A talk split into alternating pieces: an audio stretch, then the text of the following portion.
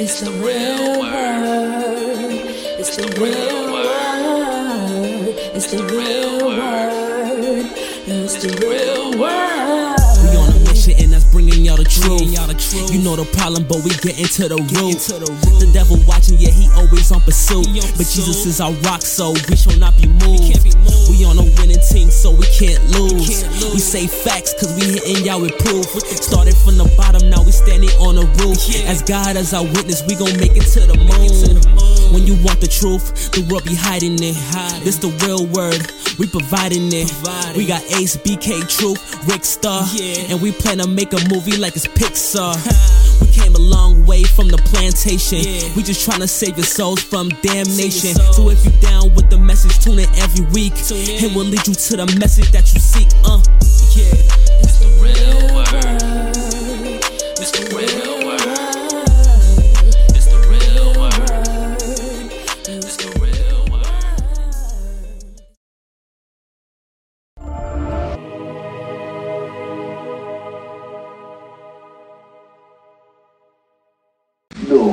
Welcome to the Real Word Season 9, Episode 17. Shout out to everybody that's been watching. Shout out to everybody that's been supporting. Shout out to everybody that's helped us to get this far so far. Help us. Thank you for all the people that supported us so far. Um, shout out to all the people that's been inviting us out to the galas, all the people that's supporting. Um, if you didn't know, now you know that the Real Word Ministries is having our own art gala um, that's coming up. Yeah, we we dropping a bomb on them early. So stay tuned for that, guys. You're gonna see us um, with that soon, and you're gonna see us promoting that soon. So if you want to support the real word and everything that we're doing, we're, we're having an art gallery gala coming up. Um, Cabell's not here in the studio, but he's here via Zoom. Introduce I'm yourself. still here, man. I'm still here. Just, you know, tele- telepathically. Yeah. Turn your TV off. It's distracting. I think that's what Nick was talking about earlier. what the? Well, y'all don't like the TV? I don't know. Who would want to watch a show if somebody watching a show in the background? I mean, I mean, hey. That's what I watch. We're gonna talk about some, you know, law and order things later. on. Yeah. All right, we got a very special guest, someone very brand new to the platform. Introduce yourself, sir. Hey, From everybody. Chicago. Yep, from the Shy. I'm Nick Espinosa. Nice to meet you guys. Thank you, Nick. Thank you, Nick. Um, Nick is coming all the way from Chicago, and also Nick is um one of our guests from Podmatch. Shout out to Podmatch for supporting us, and shout out to Podmatch um for always helping us to link up with people all over the world. Um, so you guys said that you want to speak on something in particular, but Nick, take take some time out to tell the fans about yourself and what it is that you do and who you are. Yeah, sure, sure. I'm uh, I'm the chief security fanatic of Security Fanatics. Uh, we do all things cybersecurity, cyber warfare, cyber terrorism, infrastructure, government compliance, those kinds of things. Uh, on Man, top of- on top- protection. Yep, protection, exactly. I've, I've done uh, I've done four TED Talks. I have a nationally syndicated radio show. Um, I also write for Forbes and other technology council, as well as uh, first correspondent to CNN. Nice, I nice. A best-selling book a few years back and all of that, and I'm happy to be here. Happy to hang out. The big stepper, the big stepper. I know. You said came out. I've been in four TED Talks. I'm like, I might, I might have to catch an episode, man. Yeah, man. Please. Shout out to everybody for watching. So Nick, I'm guessing that Security Fanatics is your company that you started, right? Uh, yeah, yeah. I started back in 2015, and so we're about eight years old or so. And uh, before that, I had a previous company that uh, I grew for about 15 years before selling it. And so, uh, you know, this is kind of in my DNA at this point. I've, I've been in I, cybersecurity. I didn't. Oh, you started your own company. How did you advertise that? How did you get that out there? Yeah, so uh, so back in high school, I was working for a, a tech company, uh, basically doing things like IT support, all those kinds of things. I was getting into cybersecurity back then, and uh, so when I graduated high school, about a year out, year out of high school, I started my first company. And so by virtue of that, I just I grew it for about 15 years. I sold it in 2013, uh, became Wow. CIO of that company, and then founded uh, two years later um, Security Fanatics, and here we are. Just keep on rolling. Oh, almost like how Elon Musk did. How Elon Musk and his friends started PayPal, and they did the PayPal mafia. They sold it, and he, he went and bought. Um, Yeah, yeah. Well, I don't, I don't have Musk money. I can tell you that right now. Elon, feel free to loan me some bucks. But no, I, uh, you know, no, I, I love what I do. you have a little something, something, Nick. Come on. I, I started like everybody else, you know, where just one one presentation at a time. And uh, I had a I had a previous business partner that said, "Hey, you know, you're both a nerd and extroverted. Why don't you go try public speaking?" And so I said, "Sure, why not?" And uh, and so I did a presentation uh, for like 20 people, you know, like on a random Sunday or whatever it was uh, that he had set up, and it went well. And I just kept on going with it. And you know, within a year, I was basically flying various places around the country. And uh, about a year after that, I got an agent. Um, and it just kept on kept on going and then i figured you know what I, I like to talk maybe I can get a radio show. So I started shopping around and built a demo that I gave to various radio shows, and I found one that would take me. And I swear, more cows than humans were listening to me, you know, on that Wow. show. But you know, that, Yeah. that gave me that gave me the ability to, you know, take that and then go to find a syndicator. You know, and then I found a syndicator. You know, and now I, I'm starting to gain Yeah, affiliates. that's you know, investment all over. right there. So explain yeah. explain to people what's a syndicator and what being in affiliate markets is. A lot of people don't understand that. Yeah, yeah. So basically, a syndicator is somebody that will take your show, TV, radio, whatever it is. A sponsor, you know? Yeah, like a sponsor, but they'll Yeah. broadcast it out to various affiliates or locations. So Mhm. I just picked up an affiliate last week in San Antonio, Empower Radio, and, and so by virtue of that, uh, now they play my show, and I'm part of the Empower Radio family in San Antonio, uh, as I am on other radio stations uh, from coast to coast and a few outside the country as well. So, um, you know, nice part about cybersecurity is that it's universal. It's not just an American-born thing. Everybody needs it around the globe. So. Uh, So I, I hear how you started. What kept you going, though? I guess was, was it fun? Is it fun? I guess I, I like talking. Yeah. Well, I mean, think, think about it this way: I get to break into things and not get arrested. So, so that's that. You know, that, that's sounds, that sounds more fun. yeah, yeah. So, so I get to, I get I get to do things like that, but at the same token, at the end of the day, you know, when I'm looking at my retirement down the road, hmm. I don't really have like a monetary number in my head. My goal is to defend one billion people on the planet before I retire, because I will have made the world a better place. And so that is consistently my goal. And my first goal was 10 million, and then it got raised to 100 million, and we're chipping away at a billion, and then I'll move it to, you know, the planet. Trying to hit And, that- you know, Trying to hit that Amazon trillion. not, not that many Yeah. people on the not that many people on the planet though. But, you know, Yeah, respect. yeah. So that's and that's that's what it is. The money will come. I'm not worried about that. And so if I can just help people and I can defend people and sleep at night, that's that's a good day. Hmm. Really That's like, yeah. Yeah. For those, That's, that's a, go, go ahead. Come on, finish, please. No, I was just saying that's how you started the podcast. Is doing it just to, it's like one by one, you know. Yeah. Yeah. Yeah, that's Yeah. it. And you know, and I, I'm just really glad and I'm very thankful right now that more than my mother listens to my work or reads my work. you Yeah. know, you know that I've that I've got people that you know, Well, it's good mom do support you, you know. They tend to. They tend to. yeah, that's number one fan. Indeed. Right on. but yeah, Rick Star. I'm sorry. Yeah. I call him Rick Star. Yeah. Um. So you mentioned syndicated markets and affiliate markets, and that um automatically reminded me of the Breakfast Club. I know that was a show that started on Power 105 locally in New York, and then it got into the syndicated markets, and then it got picked up by affiliate markets, and then it was ended up on iHeartRadio, and then from iHeartRadio they then went on to be in BET, and now they're on cable television and they're in multiple affiliate markets, and they're a syndicated television and radio show. So you can start off small, and then the snowball effect continues to grow. And you took a skill and then put it in different avenues and in different markets. What gave you the motivation to do that?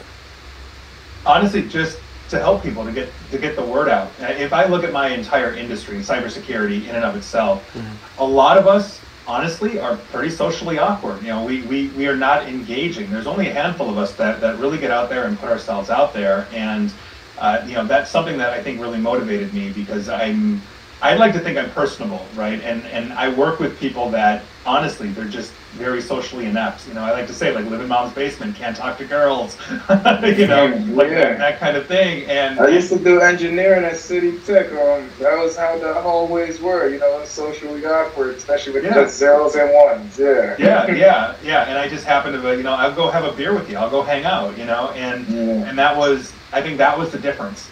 Um, and then I was like, you know, if I I have all this knowledge and I'm not really sharing it with the world, let's share it with the world. And so, you know, I probably emailed 200 station directors just to get one radio station, and then I emailed every syndicator I could possibly find. You know, I just keep going, and you know, and I do it myself. I don't, I don't have somebody that's that's doing that for me. Um, now that on the speaking side, I have an agent, but um, but on the radio side, it's it's just me just trying to get the word out and kind of keep growing and you know all that kind of stuff. So and, and I wanted to do TED talks at one point because I loved them. I just love watching them, and I'm like, can I contribute in some way?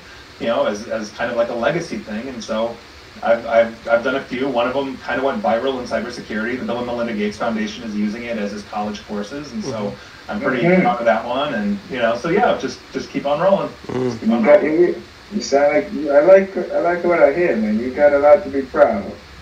Thank you. Yeah, yeah. I, Mhm. Like I said, if I can if I can offend a billion people on the planet, you know, that's that's a that, that's a goal of mine. So I'm working on it. I'm working on it. So one of the words that you used that stuck out to me the most was the word legacy, right? And that's something. Um, legacy is creating things or memories that will outlive you and that will continue to remind people of you even once you're gone.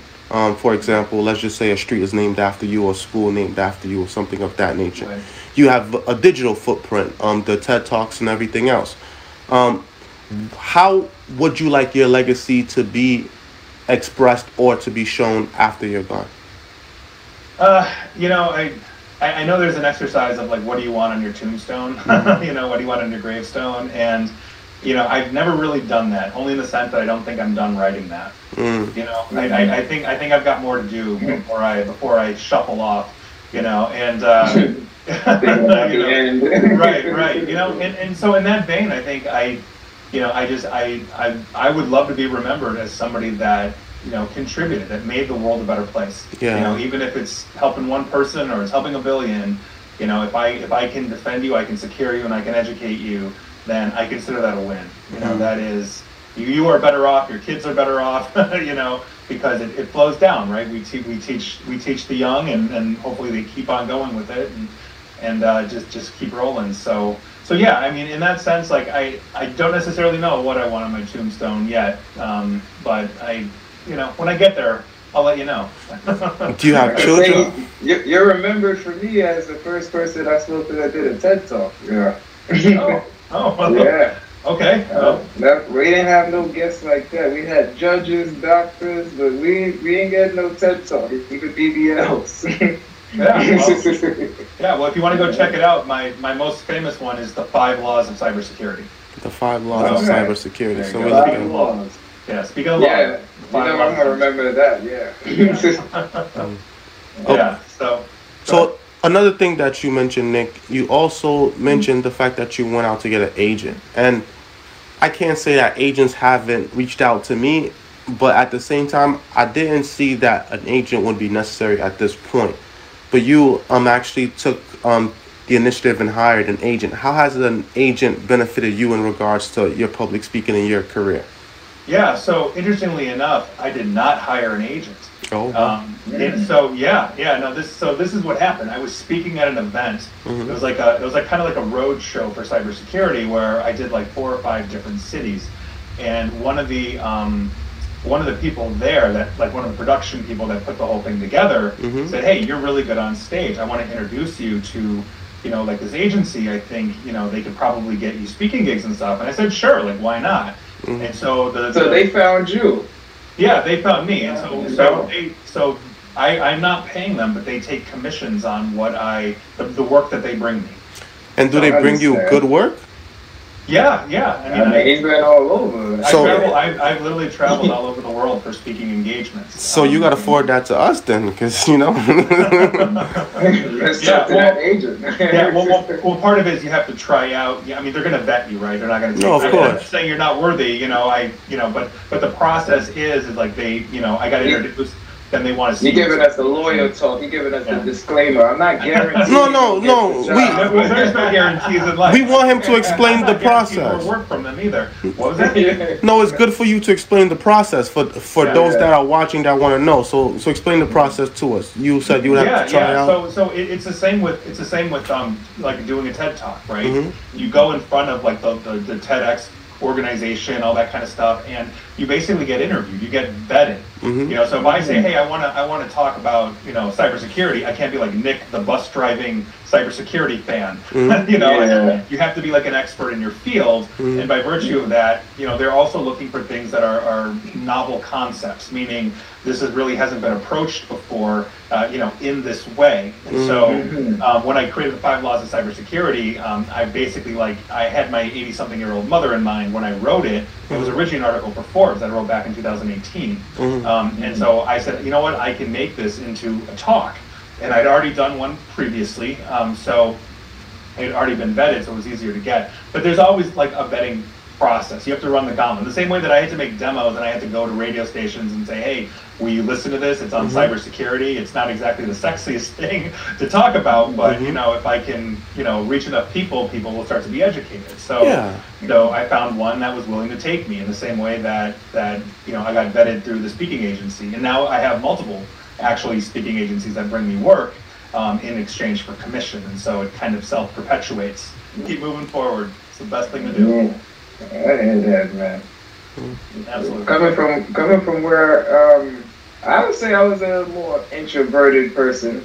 My my could tell we grew up together playing basketball and football together.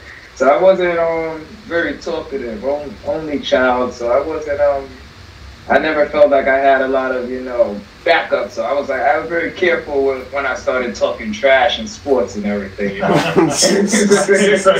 right. Well, well I, so for the record, I'm, I'm also an only child. Um, Yeah. And, and I'll tell you right now, there's only so much you can blame on the dog growing up. So, yeah. you know. I got all I got all the yelling because the the dog didn't nothing wrong.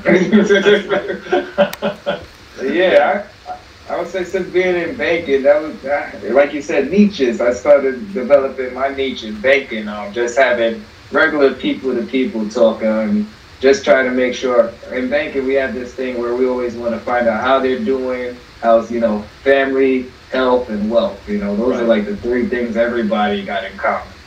Right. Everybody's trying to make sure those things are good: family, health, and wealth. So Right. Right. I I would say um, I never thought about outdoor pub well in terms of you know public speaking like going out to a big crowd. I don't think I was shy for it, but like in terms of you got me thinking more about uh, maybe I should be more of an open speaker in terms of trying to influence more people, you know, instead of just the people who come to me. Yeah. Yeah, the more, the more people you reach with a positive message, the better the world will be. You know, and Mhm. I didn't I didn't start, you know, speaking to thousands of people in one shot. I started with literally like 20 people in a room. And I was Yeah. nervous, and I showed up like three hours before the speech, and you know. Oh, you got you got know, warmed up.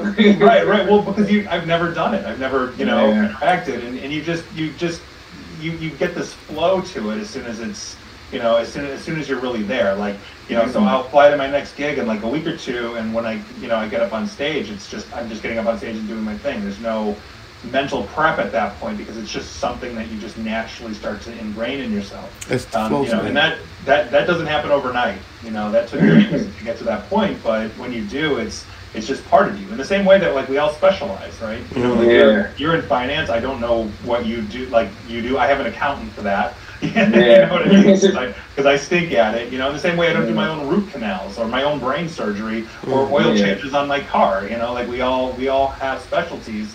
You know, and I think that's Wait, you know, you just got me worried. Does that mean you can hack my phone right now? No, sorry. no.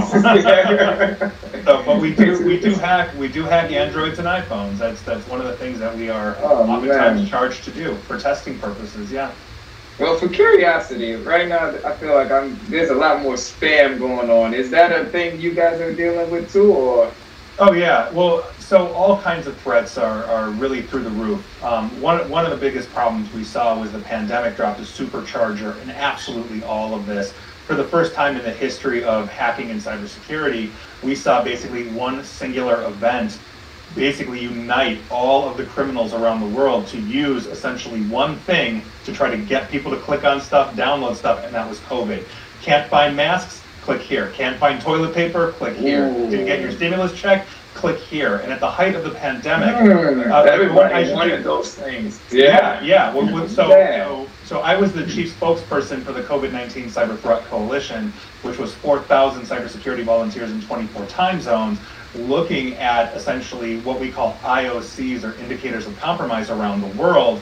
And at the height of the pandemic, we're talking like like late March, early April in 2020 when the bomb dropped, we were seeing 5,000 malicious websites being just launched every single day. And so Man, it was it's like nitpicking. yeah, and, and so hacking went through the roof, ransomware where, where, uh, went through the roof, on top of disinformation and misinformation, all that kind of stuff. Um, and then the next supercharger that, that dropped was the invasion of Ukraine by Russia. So so it's been a very busy few years. I And- can imagine. Yeah. yeah, yeah. So it's, it's, it's been problems. And on top of it, in cybersecurity, we're down about three, four million bodies right now. We, we can't hire fast enough and we can't train. To keep fast up with it. Yeah, yeah. Wow. Everybody's everybody needs people right now. So so we've got a worldwide issue with that on top of everything else. You know, They went from credit card hacking. scamming to malware. Yeah, yeah, yeah, yeah. Wow. So it makes and then they make millions. So millions. So at the height of it, REvil, which was one of the most prolific gangs, was making about a hundred million dollars a year Well, and just ripping ripping us off. That's all they were doing. Man, what a business. 100 million. and they're run like businesses. That's what people don't get. So um, one of the gangs, Conti, out of Russia, before the invasion, um, they basically they had an office building. They were tracking sick time. They were tracking, um, you know, like PTO, uh, health. They were giving health insurance out. This was run as a business. You were working Wow. a nine to five, like it was just like any other business that you would think of, except it was a criminal enterprise. And so these are very Wow. polished. It's it's no longer the 15 year old kid just breaking into things. These are these are organized gangs that are, are are just wreaking havoc on the world right now. So yeah, I heard in Korea it's the same thing. How majority of the money in South Korea they get it from scamming, like, and selling like human labor. I don't know how North true that Korea, is. North yeah, Korea, not, North not Korea. South. Sorry, North Korea. Mm. Sorry. Yeah, yeah. North, North Korea is the one doing that. South Korea is our ally. Okay, Um, so North Korea. no, no, no. It's all good. It's We We don't need it's important to make that Facebook. distinction. Yes. Yeah, we don't need Facebook clicking us down anymore. Yeah. Go North Korea. No. Um, Wow. right. right. Gotta No, but show that they- yeah. Yeah, yeah, but that's how North. That's one of the things that North Korea does to basically prop up their economy because they're a pariah. Nobody other than China gives them anything, Mhm. you know. And so by virtue of that, they they have turned to internet scams and theft and all that kind of stuff to help sustain their economy. It's pretty crazy. Imagine a whole Man. country scamming, just like Nigeria. yeah, yeah. Well, and interestingly enough, um, I wrote an article years ago about the geography of hackers, why we see specific types of tactics being used, and Nigeria was one of my examples. Because there's a lot of places outside of like Lagos and Abuja in Nigeria where there's very little internet. It comes and goes, Mhm. up and down. It's not sustained like we have it here in the United States. Mm. And so to send an email, you can click send, and it can just wait until the internet comes back on and then go. hmm So Wow. You'll wrap up a whole bunch of like you know ten thousand of these emails, and then as soon as your internet's back on, they'll just start filing them out. It's all But good. hey, I sent that email Yeah. months ago, man. Yeah, right, right. So, so Wow. it's very easy for them to run those operations. Um, you know, in other places where there's an absolute lot of bandwidth, we see different types of attacks. They'll knock out infrastructure, they'll knock out websites, um, you know, or they can they can do various techniques simultaneously and all of that. But as Africa, to that point, starts to develop, um, you know, a huge amount of infrastructure, and they are the largest and fastest growing infrastructure in the world. More than one billion Africans now have cell phones, um, where Mm. five years pre- previously they just didn't have that. Mhm. Um, we're going to see new threats emerging from Africa, just as we see new threats emerging from everywhere around the world, including here in North America and the United States. Yeah, and I heard Uganda just became very rich, and Uganda about to be the modern day Wakanda. really? So right, so and, and that's that's just it. As, as we're tracking these hotspots, there there are there are countries that are considered failed states. There are those that are prosperous, but no matter what your economic status, you see criminals leveraging the internet to do whatever it is they're doing, even here in the United States. In fact, uh, the you know DraftKings, the the betting platform, yeah, yeah. uh, they, they were hacked along with BetMGM, like I want to say like December or something like that, and they just arrested the hacker, an 18-year-old kid in Wisconsin Wow. that actually 18-year-old. that actually hit right. So you never know, right? And, you know, and being in Chicago, like that dude's like two hours away from me. Wow. You know, so wow. right. So you know, it's not always the Russians or whatever it is, but they do a lot of it. So You probably shared a drink with them. I hope not. So let me ask you a question, right? Um, Yeah. the rumor is that majority of the time when they catch these scammers, they hire them by giving them a job. Is that true or no? So Uh, there a is question. well, there is a tactic. You want to talk about North Korea and South Korea, where North Korean hackers were impersonating massive corporations like Samsung, which is a huge Korean brand, or Kyocera, mm-hmm. or some of the others, to try and attract security professionals mm-hmm. that were working for these large companies. Meaning, I was working at Kyocera, and now Samsung is sending me an email saying, "Hey, I'll pay you double what you're making at Kyocera." And of course, I'm going to respond. Oh my gosh, more money! Yeah. Thing who wouldn't, right? And so then they're sending infections like, oh, fill out this form, right? Now you're infecting Kyocera, or vice versa, you're infecting Samsung, or any one of the other major. And there's some massive companies in, um, you know, in uh, uh, South Korea. Mhm. Hyundai, Yeah. Hyundai's another one. You know, At my at my job, we talk about you know you gotta read the emails, the um, the address and everything. Would you recommend the same thing? Just read. Yeah, well, I mean, there should be specific checks in place to make sure that who you're talking to is actually legitimate. You know, and you know, and that and that is one of those big things. And so banks are one of those huge targets. The banks are Yeah. the, one of the largest targets in the world. I actually talk about that in the in the five laws. Think about it this way: the dawn of civilization, when we all came together and stopped being nomadic and decided to create a civilization and a currency, mm-hmm. somebody came up with the idea of let's create a bank. Right? Mm-hmm. That's where we'll put the money. We'll regulate it, and I promise you, I guarantee you. The minute the first bank was open, there was somebody out there that said, "Oh, that's where the money is. Yeah, I'm gonna rob Give me the loot. Give me the loot. I'm gonna rob that, right? And they robbed it. They robbed it. They robbed it. They robbed it. And so what happens? The bank says, you know, the bank says, okay, now we have to improve our defenses, and then it probably got robbed again. You know, and, and that's essentially how this works. It's a cat and mouse game, and so. You know, no matter what you're in, you've got to be checking these things. You've got to have, especially when it comes to money. If you're moving money, you've got to verify Yeah. who you're talking to. You really do. Very much so. Got Yeah. three internet securities. Right, as you should. And I don't know who you work for, but I'm sure you got plenty of it. Because was financial I was gonna say, do you use what, what's what's the best brand to use right now? Is it still um Norton or? Uh, so I, I've never recommended Norton. Put that on the air. There you go. I, if they're a sponsor of yours, I apologize, Norton. But, uh, but no, it, it really depends, right? Because the solutions for business are not the same for personal. You know, I'm not expecting you to buy a ten thousand dollar firewall for your house, but I'm Sure, expecting sure. your business to buy that, right? And Mhm. and so it, we run the balance. And one of the big problems that consumers have, just regular folk, is that um, you know oftentimes we're not getting the best out there. Meaning we're getting the Nortons as opposed to the enterprise level technology that the Department of Defense uses and corporations use and all that kind of Mhm, stuff. top security. Top Yeah, yeah. security, So It's, a, it's a huge thing, but that's kind of the, the way of the world, you know. So it is. You know, might need that for the real word, man. I guess that's what Yeah. they say. You get what you pay for. Yeah, yeah. Yeah. You know, and that's and that's true, especially when you're trying to safeguard kids and educate them and all that kind of stuff. It's just like families out there. You know, a lot of parents are just not educated on cybersecurity, and so they just don't get you know the pitfalls of you know all of the things like social media, predators, um, you know, depression that social media is. We have Well, speaking of, speaking of kids and social media, how do you feel about TikTok, man? Um, TikTok is possibly one of the worst things to ever happen to the internet. Sheesh. Why you say that? You know, I'm just saying, they, like, they said they can hack us from. They get a lot of information from TikTok from us. yeah. Well, so there's two issues with TikTok. Number one, Mm. I did a video, I swear to God, like a week or two ago, where I just I just was reading the privacy policy, reading the Mhm. privacy policy, and they're On like, TikTok. oh, you know, if you're on your home network, we're gonna scan your networks. We know your password, like all of these things.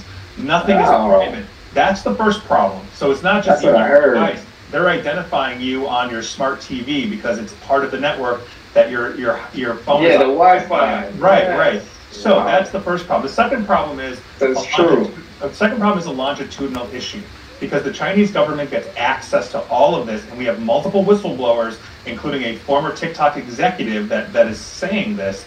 Um, but think of it this way: think about this. You're the 13 to 15 year old kid. You are going to do stupid things. We have all been 13 and 15. We've all done stupid things. Mm. Your stupid thing is being recorded. It is being copied by the Chinese government. Now, fast forward 20 years when that 35 year old decides to run for Congress. Guess who has the Huh. videos? Chinaman. Uh, Right. Looking We like were House of Cards. Right, we are creating a memory that is basically handing it to an adversarial nation. And so I have I have deep concerns about that. And you can follow me on social media. And yes, our Mm-hmm. social media is data mined. Facebook is data mined.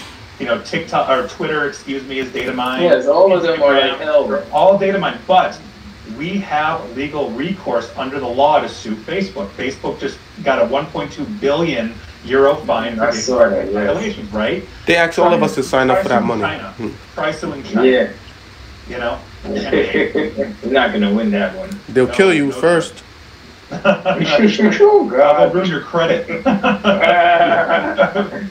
bad enough. Yeah, you might deal with a cyber hack, you know? never know. Yeah, they'll ruin your credit and then they'll spit in your food. it's like, take this. Oh, jeez. Yeah. Well, This it- is the real word. yeah, and even in New York, we, recently we just found out that the Chinese government in New York City, I think it was in Manhattan, um, had a secret Chinese police center. What you mean? I- It's I- a secret in Chinese center. It, I don't know if it's in Chinatown. It might have been. Well, it, it makes sense. It would be in Most Chinatown. likely, reported on. This was reported on by like the New York Times or the Washington Post, where they were keeping an eye on Chinese dissidents here living in the United States, specifically New York and other major cities, where they basically had a, a legal police department that was owned by the Chinese government in your city. You, you, I'm not making this up. You can literally go read about this in major. I'm gonna check publications. this out, man. Yeah, And- it's. it- And what were they doing? Just keeping tabs on Chinese people in America? So, so They were, they were on the protection. Let, let him explain it. Please, The, the Chinese government acknowledged it, and they said, "Yeah, we have these centers, but this is for like Chinese citizens living in the United States to go like renew their driver's license, their Chinese driver's license, that kind of stuff." But, but, but ah. investigations, investigations showed that they could use them as detention centers. They were using the surveillance centers. They were working on social media to find these people, you know, in in the local areas. I mean, this is literally this is major publications. This isn't like some tinfoil hat conspiracy. It's a it's a huge thing. Mm. So. But I wouldn't be surprised because um, I also worked as a psychotherapist for a year and a half, and I had a Vietnamese um, patient, and he explained to me that even when they first came to America as refugees, they maintained a low profile because they felt like um, people back home would send people into America to look for them and kill them, and how they were spies living amongst them in America that was looking for people that betrayed the Vietnam um, country, and Yeah. so his family, like the previous generation and the previous generation before that, because he's like third generation, because it was his grandmother, his mother, and then him. So he's saying the previous two generations lived in fear, like they wouldn't let anyone know where they lived. They would use fake names sometimes. They wouldn't leave the house unless it was for work or for church, and they wouldn't tell people like where they're at at times or family members back home. he said that they lived in that constant fear for years. Yeah. You gotta low key. What school did you go to? Uh, St. Viator uh, High School. It's in it's in the suburbs of Chicago, um, where where I grew up. So, yeah, and it's a good school. Um, you know, still is, and small class sizes, and and it's just a good community. hmm I think that's the benefit of putting your child in private school because my child's in private school and I noticed that they have only one class for each grade, like one kindergarten class, one pre-K class, one first grade class, one second grade class, and they might have two teachers in each class. So they do give them that specialized education, and they and they are more hands-on, and I do see the development in my child. Um, and to be honest, I wish I had that growing up as well. Um, but even the alternative of a charter school, I wish we had that growing up as well, because we were subjugated to our school districts based on what we could afford. You know, um, if we lived in a poor school district, then we went to a poor school. If we went to a richer school district, went to a richer school. And I grew up in a family of six, so we had, so I had like three siblings, and so Yeah. my dad tried at one point to put us in a Adventist school, private school, and he was like, "I have four kids. You could at least give me one free or give me a discount." and they wasn't really with it. So like, yeah, you know Haitians, I was looking for discount. hey, I, I, I would do the same thing if I had four kids, you know. But uh, yeah, no, and, and and so I am not. I, for the record, I am not an expert on educational standards. I do know there's like a there is a debate um, right now on school choice, I think, which is supposed to combat that. Again, I, I'm not an expert at this, but from what I understand, the, the premise of school choice is well, you know, if you have the ability in the district to attempt to get into the best school in the district, or you know, can choose those things, which to me may seem like a good idea, but again, I don't know what I'm missing. I'm I'm, I'm the first to admit when I don't know something fully well. Um, you know, but I would like to think that everybody's going to have hopefully an equal opportunity to get into you know the best possible schools. You know, just ah. just to make sure that you're you're training the best and the brightest, no matter who they are. Mm-hmm. Where we live is based on um, affordability. If you live in a more rich, affluent neighborhood, then therefore the taxes are higher and therefore the schools are better. And and if you live in a poor neighborhood, then there's less people working, less taxes. The school is more garbage. You know that's why if you go mm. to a certain neighborhood, like the food is trash, the corner stores is trash, the supermarkets is trash, the The schools government cheese. like everything is trash, but it's much cheaper. And then you go to a middle class neighborhood, you see the schools look a lot better, they're a lot bigger.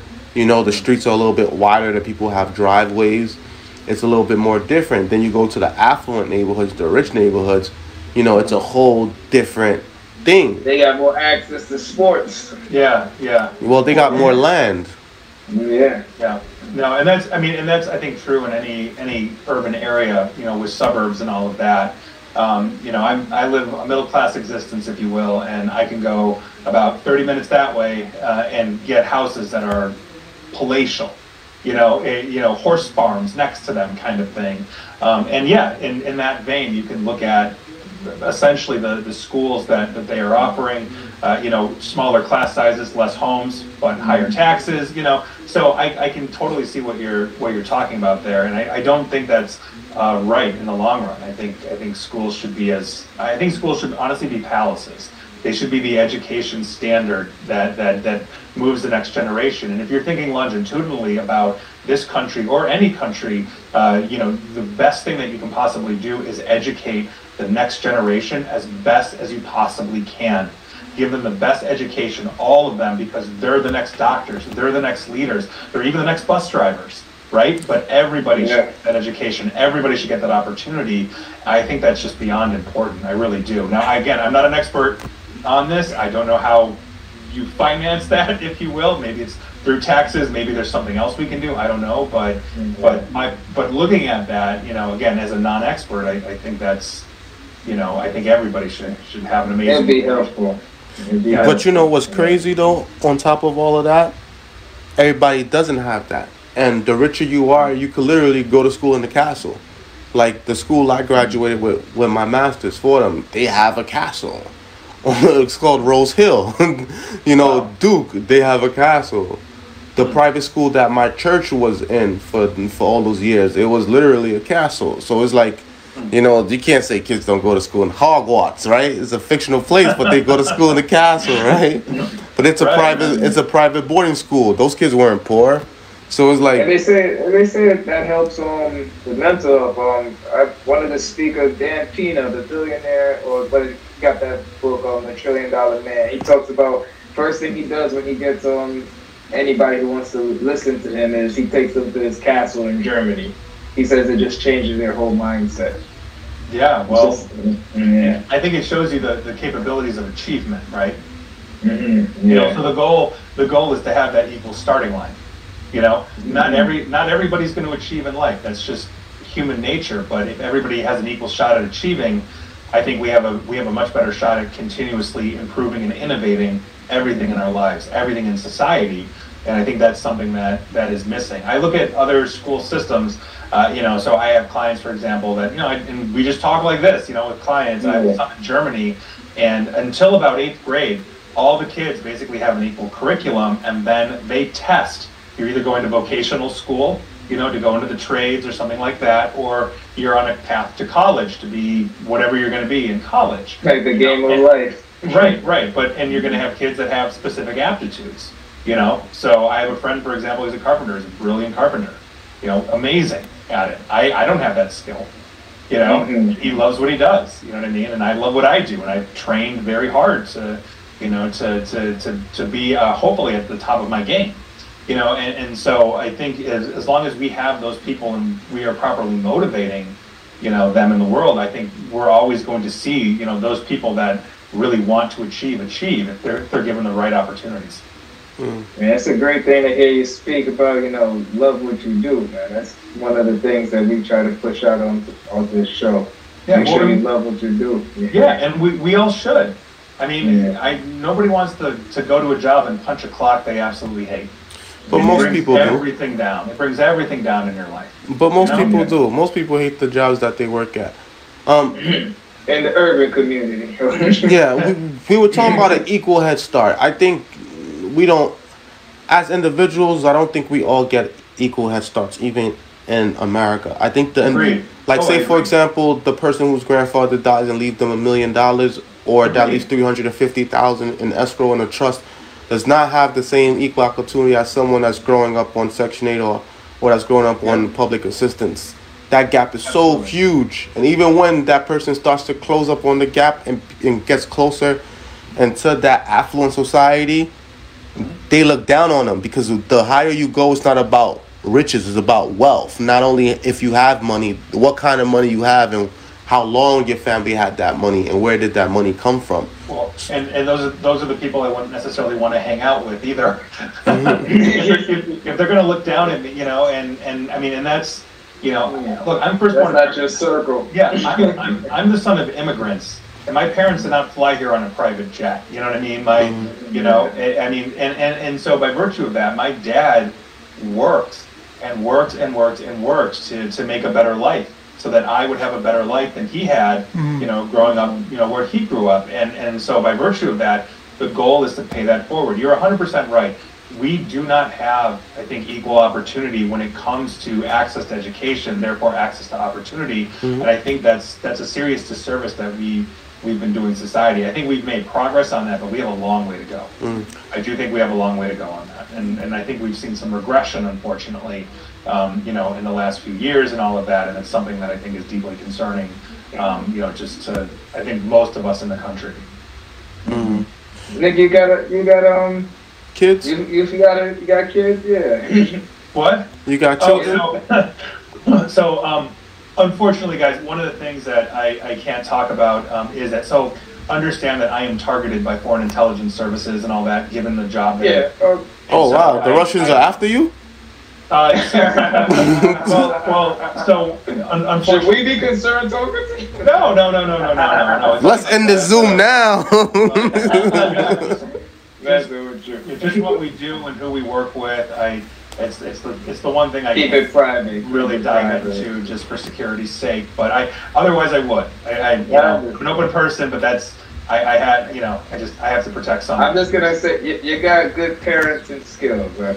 yeah, and the reason And the reason why I asked that question is because um, it would seem that you are focused on legacy and paying things forward, almost like you're creating everything within this life to leave it for someone else after you're gone. That's what it seems like to me.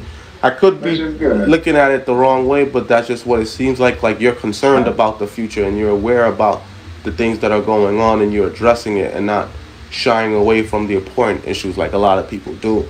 A lot of people tend to, and you relate to it back um, being of Hispanic culture and being an immigrant, you know, and I could relate. Like I'm a Haitian immigrant. My father, and, and Kamal could attest this. He said many times he's been working since he was 14, 15 to build up, you know, things to leave to leave things back for for his children. I think that's what it is. And you know, I- the other day my daughter was taking videos in the house, and she said, "This is for me. This is for me. This is for me." Right now it's for daddy, but it's gonna be for me. And I'm like, and I started laughing, and I'm like, she's right. Like, you know, after I'm gone, it's gonna be for her. So, you know, for her to even be aware of that at this age is amazing. Um, Yeah, right. yeah. Yeah. So the way the way I look at it is, we're all cogs in a giant machine, right? We all have our part to play, and and by virtue of that, you know, we're we're all in this together at the end of the day. And I want to have the important conversations. I want to have interesting conversations. I don't want to sit here for an hour and talk to you about the weather, you know, when Yeah. when honestly that doesn't move the ball forward. You know, and and for the record, it's nice out today in Chicago. Yeah. but but you know, my point my point being is, you know, as we are looking at you know future generations or you know those that we're training to come past us, whether it's kids, whether it's the next wave of people in my career or whatever it is. The goal is to show them where we've been and where we're going and, and to basically pass the torch. In the Two, they are trying to run the balance of disinformation and misinformation, anger mm-hmm. and, and, and survivability for those that mm-hmm. just, you know what, I just maybe want to talk to my friends peacefully. But Yeah. they shouldn't be in control to say what is true and what is not because a lot of things that they were saying before that wasn't true about COVID end up being true. So they were controlling mm-hmm. that narrative the entire time. Oh, Like- I'm So I agree with- on Facebook again. Like they Yeah, I- I- filter, I they with you. filter certain narratives based on what they want and based on what, like that's what they call lobbyists, stakeholders. You know, people that create super PACs, the rich people that controls government. So the government was always controlled by these rich people, regardless. And now these rich people, they own these big social media companies. And now it's almost like a flex, almost like why Elon Musk bought Twitter. Just like, okay, now I control the voice.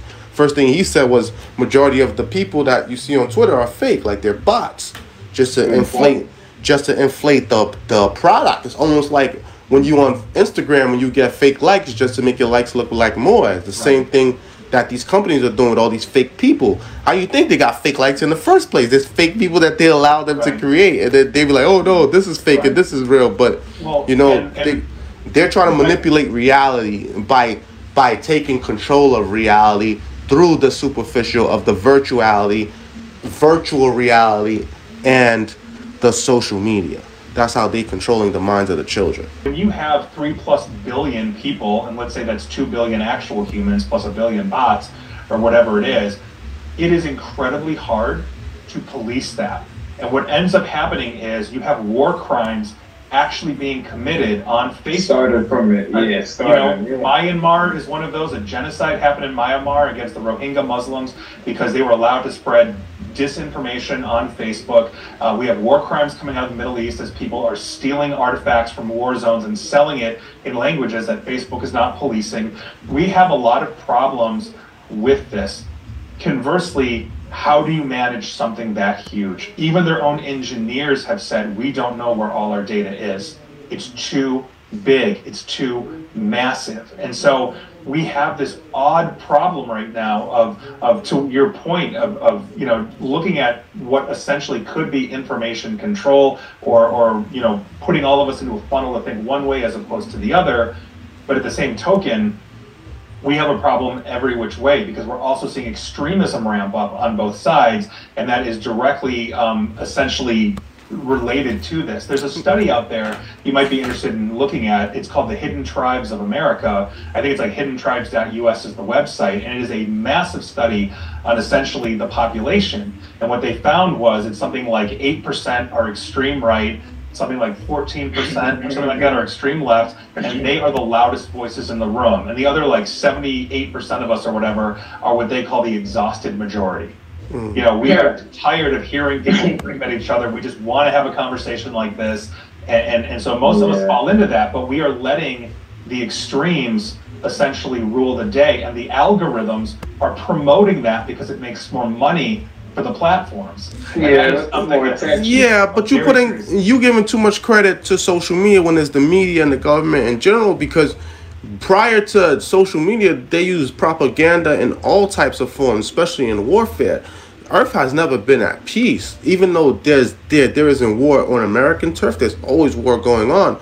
And prior to social Sure. media being available, they, they they always spread false lies and Oh, propaganda and I've written on this. I've written on and this. and they create false lies and propagandas after the fact because it's the victor that writes history, his story. So they change it every day. Yeah, so I've, I've written on this as well. I mean, we we have, as, as honest as we try to be, we are perpetually lying to ourselves. It is who we are as a society, and sometimes they're acceptable, sometimes they're not. So think about it this way: think about you being an Olympic runner, right? You're going to run the hundred meter dash, and sitting next to you is Usain Bolt, mm-hmm. right? He's running next to you. You have to convince yourself, you have to lie to yourself to say, I am the fastest man alive. Mhm. I- I'm already saying no. But, but, you, but, but you're also not an Olympic runner, Paul, right? So, so, so we do these things intentionally. Now, we have a history. You are 100% right. Um, that, that there has been propaganda, there's been misinformation, whether it's on the battlefield, whether it's kings lying to the population to quell something, whatever that is.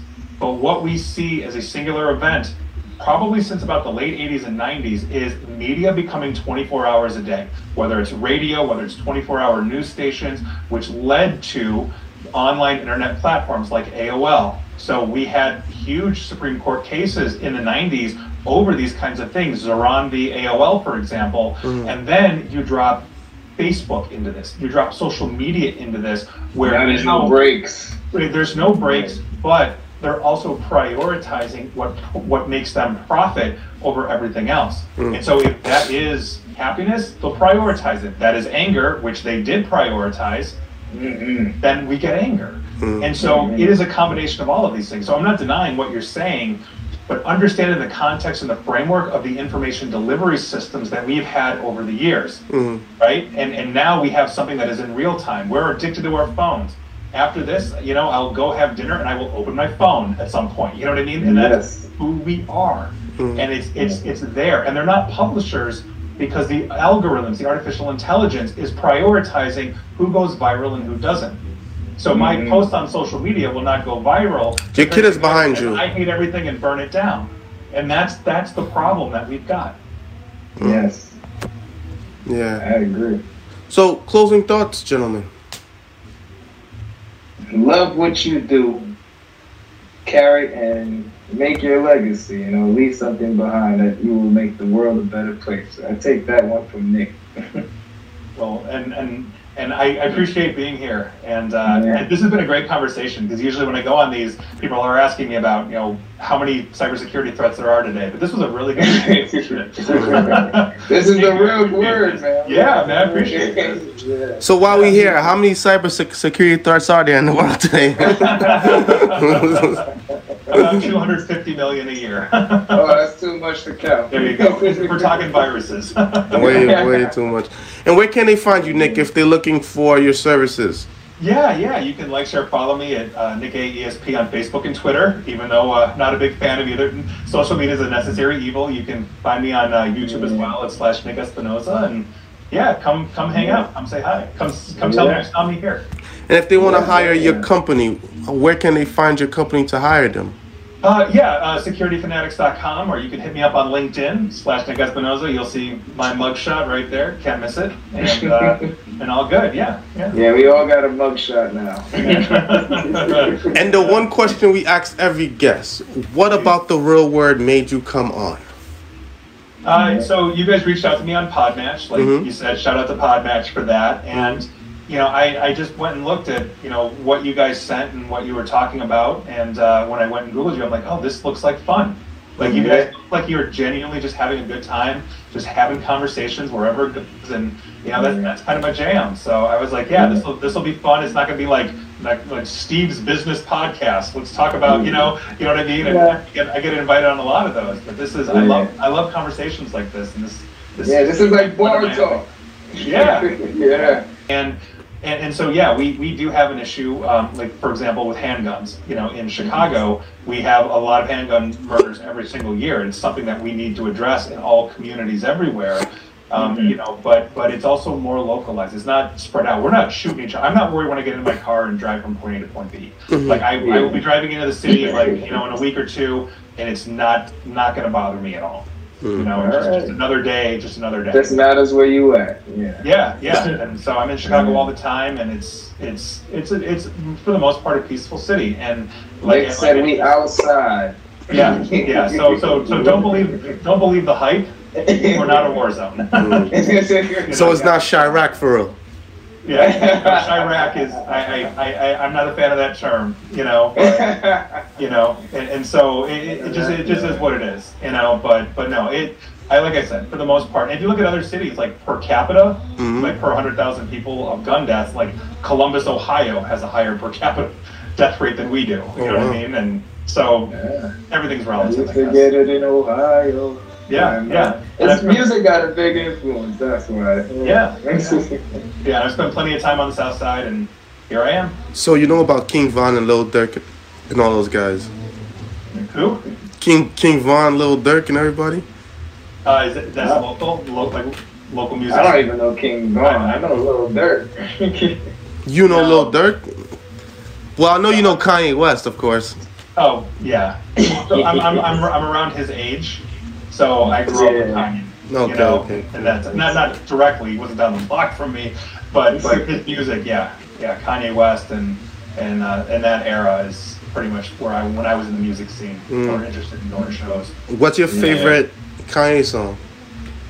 Um, oh my God. So um, I love Jesus Walks. Mm. Interestingly enough, um, That's a tough one, man. It- That's it- a great song. It was a great song. Um, um, Gold Digger. I've always been a fan of Gold Digger. We all fan of gold diggers, Iconic one. yeah. whether we like to admit it or not. yeah. no, That's high school. yeah, that, that's what I'm saying. Like, you know, that, Yeah. that was my 20s, right? Or, you know, Yeah. I think. But, yeah, no, no, he's, he's, I mean, he, he, he turned interesting Yeah. recently, let's just put it that way. Um, Politically correct. yeah, but you know, yeah. I mean, and, I mean, I look at others from Chicago too that I love, like R. Kelly.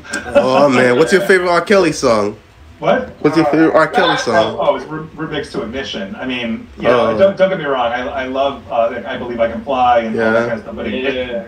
oh my God. Is You there a remix to Ignition? Yeah. Mhm. you know, Yeah. but but you, you know, history. As, as life went on, it just got Yeah. dark.